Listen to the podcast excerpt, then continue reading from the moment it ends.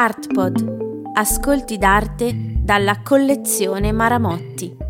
Una collaborazione con Doppio Zero. Julian Schnabel, Man of Sorrow, The King, 1983. Scritto di Mauro Portello. Una perenne tensione conoscitiva sul mondo che tuttavia sempre si ostina a negarsi. Se ne colgono dei brani, se ne sentono degli odori, ma mai se ne afferra il noumeno. Questa è la condizione umana che un autore come Julian Schnabel sembra recepire e fare sua in assoluto. La sua è una ricerca di evidente stampo filosofico e lo stesso oscillare tra pittura e cinema lo verifica.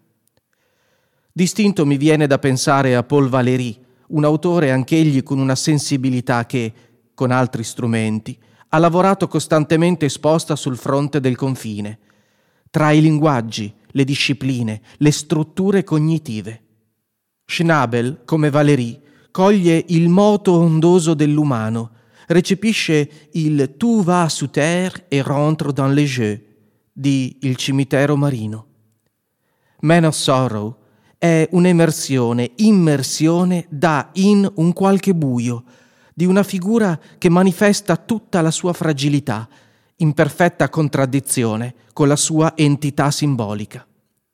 Il potente. The King doveva infatti essere il titolo originario dell'opera, che al debole riparo di un sipario, sembra abbandonarsi e cedere sotto un carico di dolore che immediatamente lo identifica al vir dolorum biblico, al Cristo sofferente per l'umanità, dove per esprime causa e o fine. E qui è evidente il rinvio all'uomo dei dolori, Ecce Homo di Dürer, 1493. Ma c'è anche un sentimento inferiore, quello della malinconia, che sempre circonda e premette il dolore. Di nuovo si pensa a Dürer, a Melancolia prima, 1514, ma anche alla riflessione primaria sul tema di Robert Barton, all'anatomia della malinconia del 1621. La massa visiva di Man of Sorrow è il corpo a corpo a cui Schnabel ci ha abituato. Uso qualunque strumento mi consenta di tradurre i miei impulsi in un'evidenza fisica, dice. Qui la quantità è anzitutto il nero del velluto che assorbe nel buio il dolore del potente e lo sguardo nostro. Proprio questo supporto per la sua innaturale vocazione alla pittura rende il dipinto un quasi psichico, un'evanescenza concettuale di cui l'immagine è un puro traballante supporto. Siamo lontani, si fa per dire, dai plate painting, quei famosi piatti rotti che Schnabel appiccica alle grandi tele e fanno da supporto, anzi, da molecola, ai ritratti squillanti in cui il ragionamento pare affidato proprio alla capacità del paradigma oggettivo del piatto di dimensionare lo spazio. Qui invece è la grana grossa del velluto con le sue particelle nere che si incarica di produrre la dinamica tra chi guarda che cosa. L'espressione del povero re c'è. I tratti fisiognomici caratteristici del dolore ci sono. La tristezza si vede, ma, come dire, sfugge, si ritira, è fuori controllo. Qualcuno presto la nasconderà di nuovo, sciogliendo quel drappeggio. Come spesso in Schnabel, il prelinguismo gioca con l'oltrelinguismo. La matericità del mondo, il non linguistico, per osmosi, filtra e in un qualche modo si ricongiunge alla matericità primordiale, prelinguistica, saltando il passaggio grammaticale della razionalità condivisa.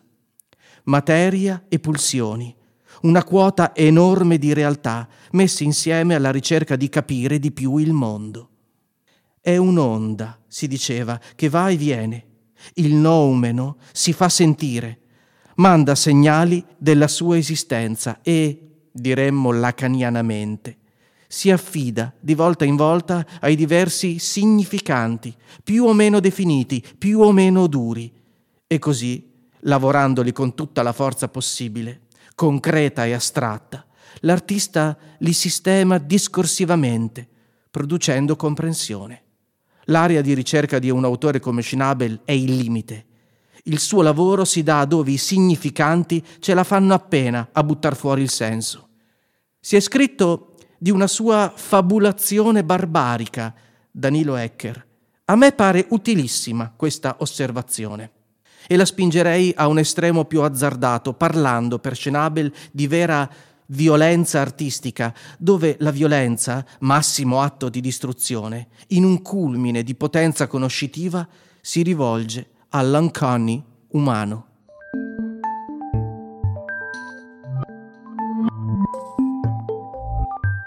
Un'iniziativa con il sostegno di Max Mara.